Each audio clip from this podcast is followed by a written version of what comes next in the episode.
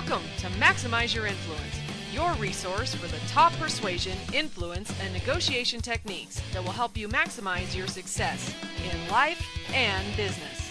And now, here are your hosts, Kurt Mortensen and Steve Olson.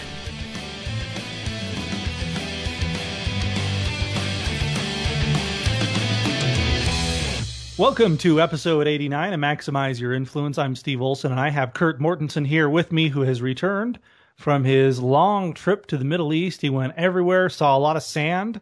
He tells me ate a lot of lamb kebabs and uh, things of the sort. Am I generalizing too much, or is this real? No, there was a lot of lamb. There was a lot of camel milk, so that was actually quite tasty. And Camel the funny milk? thing was this is uh, for these locals, we're out to dinner and we go to these new restaurants because that's you know like unique things. And so we're going to Moroccan and Yemen and these different restaurants and.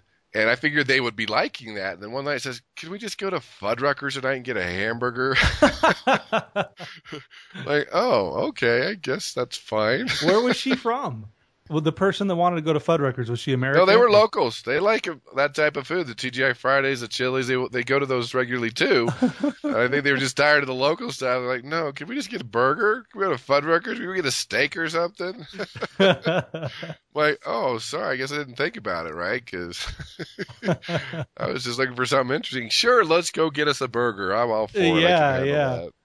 I, that reminds me of the the movie Iron Man, where Robert Downey Jr. is in captivity in a, in a cave in Afghanistan for like a year, and he lands, and his chauffeur, you know, he's very wealthy in the show, says, "What do you want to do, sir?" He says, "Well, we need to get back to headquarters, but first, I want a cheeseburger."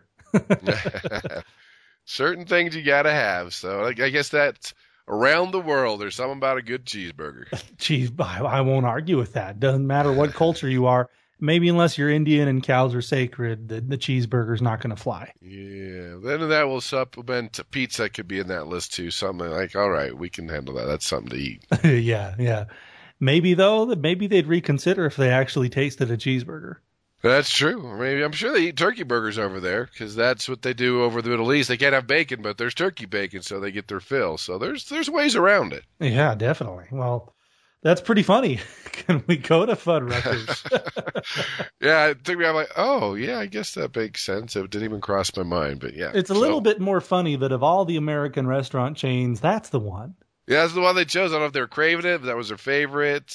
I even saw Popeyes. I was tempted, like, oh, you know, a little spicy chicken might be good. Popeyes in friggin' Dubai. Are you kidding me? Anything you want over there is over there. It's just, yeah. Sizzler. Because well, you have to understand, most of the people there aren't from there, Yeah. so they've got to cater to those people too. Yeah, that's true. It's like a big, gigantic Las Vegas in the Middle East, is what it is. There's a study in world peace right there. You've got every culture, every nationality living together in peace. So Yeah, maybe that's where we need to go. good point. And right there in the middle of it is Fuddruckers. So Right, that. Yeah. So get your one pound supersized burger, and you'll be happy camper. yeah, somebody tell the UN they need to start having meetings at Fuddruckers. That's right. It makes everybody happy. well, welcome back. We're good to have you. Yeah, it's good to be back. Uh, just got to deal with jet lag for a few days. Other than that, it's it's nice to be with the fam and be back and feel a little normal. Yes, sir. Yes, sir. Well, we're going to get started with the show today. We're we're certainly happy that you're back. I had a couple of trips to, to Florida and to San Diego while you were gone, which seems relatively tame compared to your jet lag. I did have a red eye to Florida so that I could spend five hours there and meet with a guy and turn directly around and went to San Diego from there. Oh, you got your miles going from that trip. Jeez, yeah, it was, it was a lot of planes. I, I almost threw a tantrum on the way from Atlanta to San Diego on my connection. I was so tired of so many planes in a short period of time. But um, that's taboo. So I didn't throw the tantrum. Yeah, I did see though, and I had to post a link to this on a blog. On my Facebook page, one of my buddies uh, posted a link to you know one of those funny websites, and it said uh, 15 ads that are now way too taboo, and they were ads from the 50s, and most of them were were just like totally misogynist. you couldn't believe that, that that they could say this kind of stuff, and it was pretty funny. We could feature some of them as blunders retroactively, but uh, yeah, I, I think I'll post a link to it on the blog. Everybody will get a, a good kick out of it. One of them was a book about how men can train their uh, their wives in five minutes or less. Yeah, that would be on the list. Yep. Yeah, and, and just one of the one of the bullet points that it promised was how to train your wife to respond to nonverbal cues such as snapping your fingers. Yeah, hey, you try that out. Let me know how it goes. Yeah, yeah, I'll I'll run point on that. And uh, when I'm doing the podcast in a neck brace next week, you'll know why. Yeah.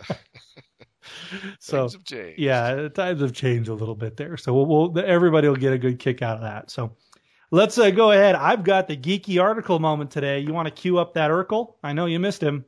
All right, Urkel, give it to us. So this one is a little controversial, especially given some of the studies that we've mentioned here on the podcast. The study basically says optimism is overrated. Mm. Mm. hmm Apparently, you're not good enough and you're not smart enough, and nobody likes you, according to this right. article. Yeah, Give it up. Right. there you Be go. pessimist. Stuart Smalley. So let me tell you what the article said, and it's a brief two paragraph summary of it because I think you're going to take issue with it. I certainly am. All right. A new study delivers a somewhat depressing message. Positive thinking may not be as all cracked up to be. I kept hearing about how optimistic mindset was so great, but then you think about all the times that striving for accuracy might be better for the individual. Researcher Elizabeth Tenney says in a pre- press release and podcast from the University of Utah. She offers the example of a person standing at a crevasse. Do you really want that person to be optimistic about their chances of making it over this crevasse? Or do you want them to be accurate about their chances? To reach her conclusions, she conducted multiple experiments in which predictor subjects were charged with guessing how well task completer subjects would do on a given project. So the, the predictors were convinced that the more optimistic task completers would do better than the others, but the results didn't bear out. BPS Research Digest reports. That's the uh, uh, the digest that published the article. In one case, task completers were asked to do some Where's Waldo searches, Tenney says in the podcast, and the predictors figured optimistic task completers would do a 33% better uh, job at the work. In fact, the optimistic participants did spend longer trying to find the character, but they only performed 5% better than the others, and that wasn't statistically significant. What we concluded was that optimism seemed to help persistence, but not necessarily performance as much as people would expect. What do you think? Mm-hmm. I put money, thousands of dollars, that the person who did that research in that study was a diehard pessimist. Just say it. Because that's just something that a pessimist would find. I mean, because nothing rubs a pessimist the wrong way than an optimist. There's no reason somebody should smile like that. They shouldn't be happy. They shouldn't be optimistic. They should be down and miserable like me. I remember growing up, some people would say, you know, I, I don't like you because you smile too much. I'm like, okay, right? It's there's something about Yeah, that. That's yeah. just my view of it. Just uh, looking at the surface, and I don't know for sure. I'm just guessing, but based on past experience, when you get results like that, a lot of times it's somebody trying to find what they want to find. But I mean, it did mention that you are more persistent when you're optimistic, but then eh, there might be some truth to that. Maybe a little bit, a granular Mhm. piece of truth. Mhm. Well, the thing, the error that I found here, and this is a gray area. This is open to interpretation. She's guessing, or I guess assuming, that you know you've got people that are going to try to complete a task, right? And she uses the example of the crevasse. People are trying to jump over it. And, and she's assuming that people are trying to attack these idiotic things that have no chance of being overcome. Does that make sense? Where, Mhm. I mean, if you actually were smart and you had some market data showing, hey, if I do this, I'm going to get these numbers and I'm going to need to be persistent and I'm going to fail a little bit. You know, you, it assumes that, that the optimist can't also be realistic. She's, she's separating those two issues. And I think that's the mistake here. Yeah, I mean, a good optimist still looks around the corner, still prepares for things that could go wrong. It's just pretty much, hey, eventually it's going to work out, even though I hit a few bumps in the road. And I think that's a lot of people think of optimists that they're always optimistic, they're always too happy, they'll never be realistic. But I think a great optimist is someone who says, hey, you know, it's going to work out eventually. I got to look around the corners, I got to prepare for the worst in a few places, but hey, I know it's going to work out. Is the type of optimist that we look at and look for versus I think they're thinking it's always sunny, it's always going to work out versus facing reality. Yeah, her quote here from the article was I kept hearing about how optimistic mindset was so great, but then you think about all the times that striving for accuracy might be better for the individual. And it, that's just so stupid. You're blanket sweeping going that you can't have optimism and accuracy in the same thing. You got to opt for one or the other. I don't think that that was a, a good idea. But, you know, hey, it's not the first time a study came out of the University of Utah and was completely wrong. I think there was um, in the 80s a couple of scientists uh, claimed that they had developed cold fusion. Do you remember that? Yeah, yeah, I do. And they guess they could never duplicate is what they said. I guess maybe they never done it. Yeah, yeah. They were dreaming or something. Half my neighbors are U of U grads, University of Utah grads, and you know they they they won't like this. But hey, I argue about them with football and basketball. Why not hit them on academics too? Hey, why not do it all? Yep. So University of Utah alum and professors now added to the offended list. Welcome aboard. All right, so we've talked about food. We've offended somebody. Hey, we're good to go. We're on track. Kurt can go right off to Dubai, and we just pick it right up. Boom, food, offend people, doesn't matter. So, and then I know for because I've got actually two siblings who are grads that the, there is plenty of great, uh, very valuable research that comes out of the institution. We just don't like this one. So there you go. Oh, there you go. All right. okay, let's move it on.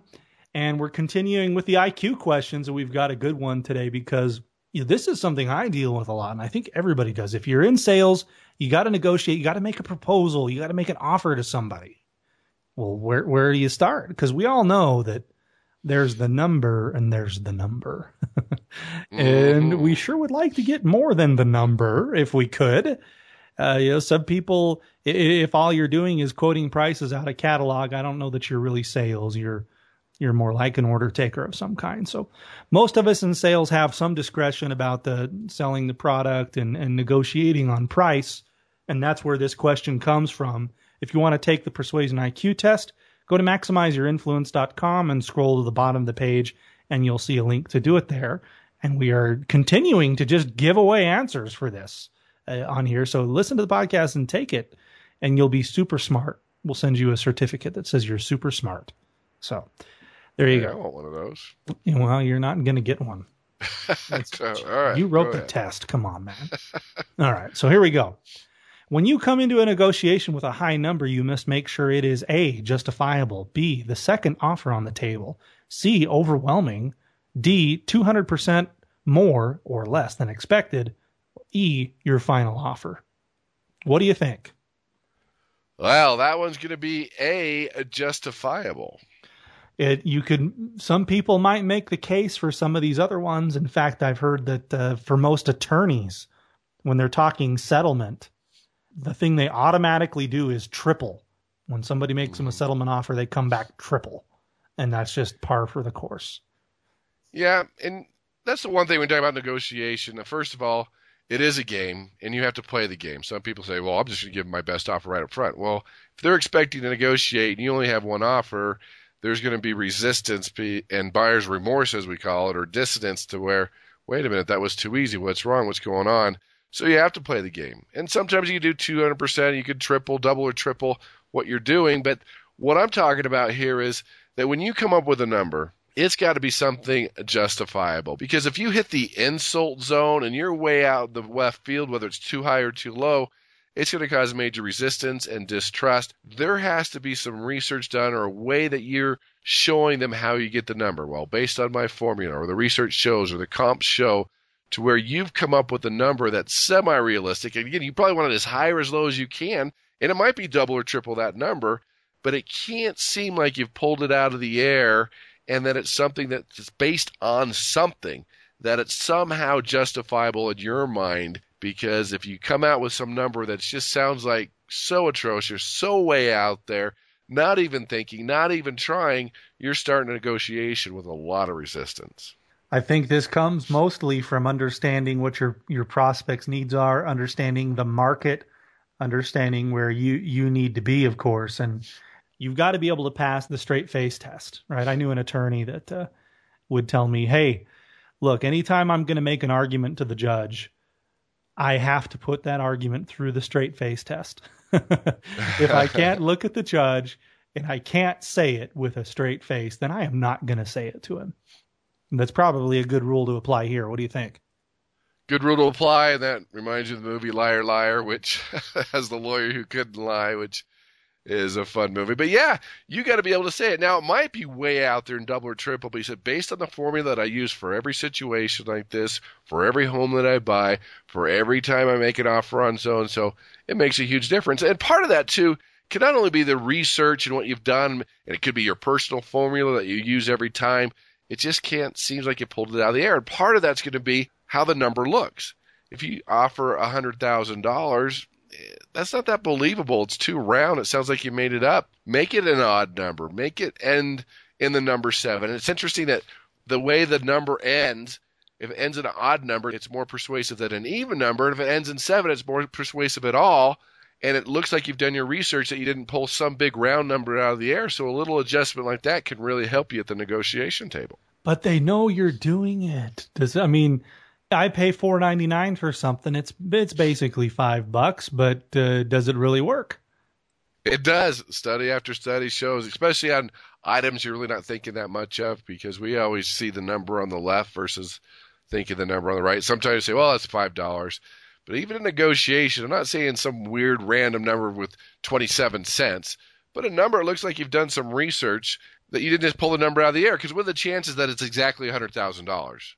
Now that yeah, there's yeah. already two points against you, and it sounds like you're just guessing at the number versus, hey, here's our standard formula, here's the research, here's the comps, this is what other people do, this is a standard practice in our industry. Whatever it is you use, that plus the number can really help you out, making it look justifiable, making it look like you didn't pull it the air, making it look that you thought it through, that you just didn't take some number and triple it or take some number that you've guessed would be a cool number for you to get. Yeah, along that line, my wife and I were driving the other day past a, a new uh, new townhome development that's near our house, and there was a big sign by the builder out on the highway, "New townhomes from the high 100s." And I turned to my wife and I said, "That means there is a townhome in there." With formica countertops and no appliances, and two bedrooms and a one car garage, and the most basic, basic builder grade materials you can, and it's $199,000, right? You have to hook up your own toilets to the septic tanks or to the, yeah. sewage system. Yep. But it, but hey, uh, it, it passes the straight face test. I mean, you can say, yeah, we do have options from the high 190s, and you really do. But I found myself even knowing what was going on there, and almost everybody does, going, oh, well, it, they they set they set the terms right? We've talked about how one of the common negotiation blunders out there is, oh, you can't be the one to make the first offer. Well, in a way, with that sign, they have. And guess what? They decided the bracket that, uh, or, or where this was going to be played, what yard line we were going to play this game on, and, and started the bottom. And uh, I, I think it's effective. It's effective. It's cheesy, but it gets the number in our subconscious, and they made the rules. Yeah, and let's talk about that. It is okay to make that first offer because you establish the starting point of the negotiation. You get to start as high or as low as you want, and study after study shows that you get better terms when you start. That's the first thing. And the second thing is is now they're more willing and more open to cooperate and listen and go back and forth. But if both sides are holding their cards tight, no one wants to go first. They've been to the same negotiation school about never make the first offer. Nothing's going to happen. There's going to be resistance and it's going to go nowhere. Now, if you haven't done any research, you have not any idea what something's worth, don't make the first offer. But for the most part, it's a great tool to have in your toolbox. Uh, you're right. If you have no idea, then don't make the first offer. And I think what these people did, this home builder, is well, most of the people that drove by that sign immediately disqualified themselves for whatever reason too low price, too high of a price. So I think we, we want to qualify our statement by saying that it's okay to make the first offer to a qualified prospect. Now, you might not know if somebody is a qualified prospect or not. Just because you don't know at that moment doesn't mean that they're not qualified. But you you've got to go through that. Are they in the market? About where do they want to be before you come in with something like that? Because otherwise you could offend them or you could even just completely waste your time. So it's totally okay to make the first offer to a qualified prospect, but don't just shoot in the dark. That's that's dumb. Exactly. You got to do your research and understand both sides, put yourself in their shoes. And I've always said you're either going to pay with lost income on the negotiation or pay with your time up front doing a little research because it makes the biggest difference in the world. How do you want to pay? There's no free lunch, right? Yeah, that's right. You're going to pay somehow. Mm-hmm. That's right. Well, let's continue on. That's uh, our topic for the day on the negotiation and the making the first offer. But Kurt, of course, with that much air travel, that much time in hotels and restaurants, there's got to be a blunder in there somewhere, isn't there? don't, don't, don't. Where do you want me to start? I can talk about hotel blunders. I don't like airlines today. Why don't you nail them? Airport blunders. Yeah, the Amsterdam airport, uh, so much security you can't even get water onto an airplane, but that's a whole nother thing. You're getting screened twice, but Ugh. I don't know if there's a lot of terrorists there or what. But this comes from an airline. For the most part, I had great seats. I was upgraded. They flew me business class. It was great. There were a few shorter two, three hour flights where they just put me on a regional carrier. I didn't care that much. It was a short flight. So I'm in an aisle seat and I was tired. There are time zone issues. It's almost exactly 12 hours difference. And so I had fallen asleep, and I guess my knee had slowly eased itself into the aisle and wham with the cart. And man, did it hurt. I was just glad I didn't yell anything profane at the time, but it really hurt. And this guy looks at me like, stupid. What are you doing that for? You knee in the aisle. He did no apologies. He just treated like it was dumb. He's all, sir, get your knee out of the aisle, and moved on. I'm like, whoa, whoa, whoa. And he did this once. It was right over my foot yeah, and my knee. And uh, and maybe it was my fault. I, you know, I don't know. But A, it hurts. B, a simple apology is very cheap.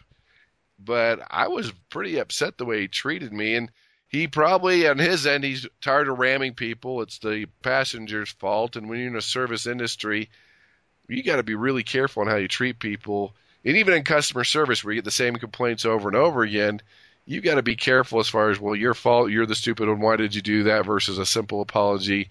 I was pretty mad. He whacked me pretty hard a couple of times, and he didn't care. He was mad at me, and there was no apology. So that is the blunder because I will never fly that airline again. Yeah. It's not the bruised knee, it's the bruised ego, right? Maybe it was my fault. It probably was. I know I fell asleep. Usually, most airlines will check and try to make sure they don't whack people, but it was just something that's even important in negotiation. Apology costs you nothing. It, it is very cheap. It disarms people. Even if it was uh, my fault, you got to be careful with something like that when you treat someone that way because it could really quickly escalate and backfire on you. What's the name of the airline? Sell them out. We got we got listeners in the Middle East. I got to say it was written in Arabic, so I'm not quite sure.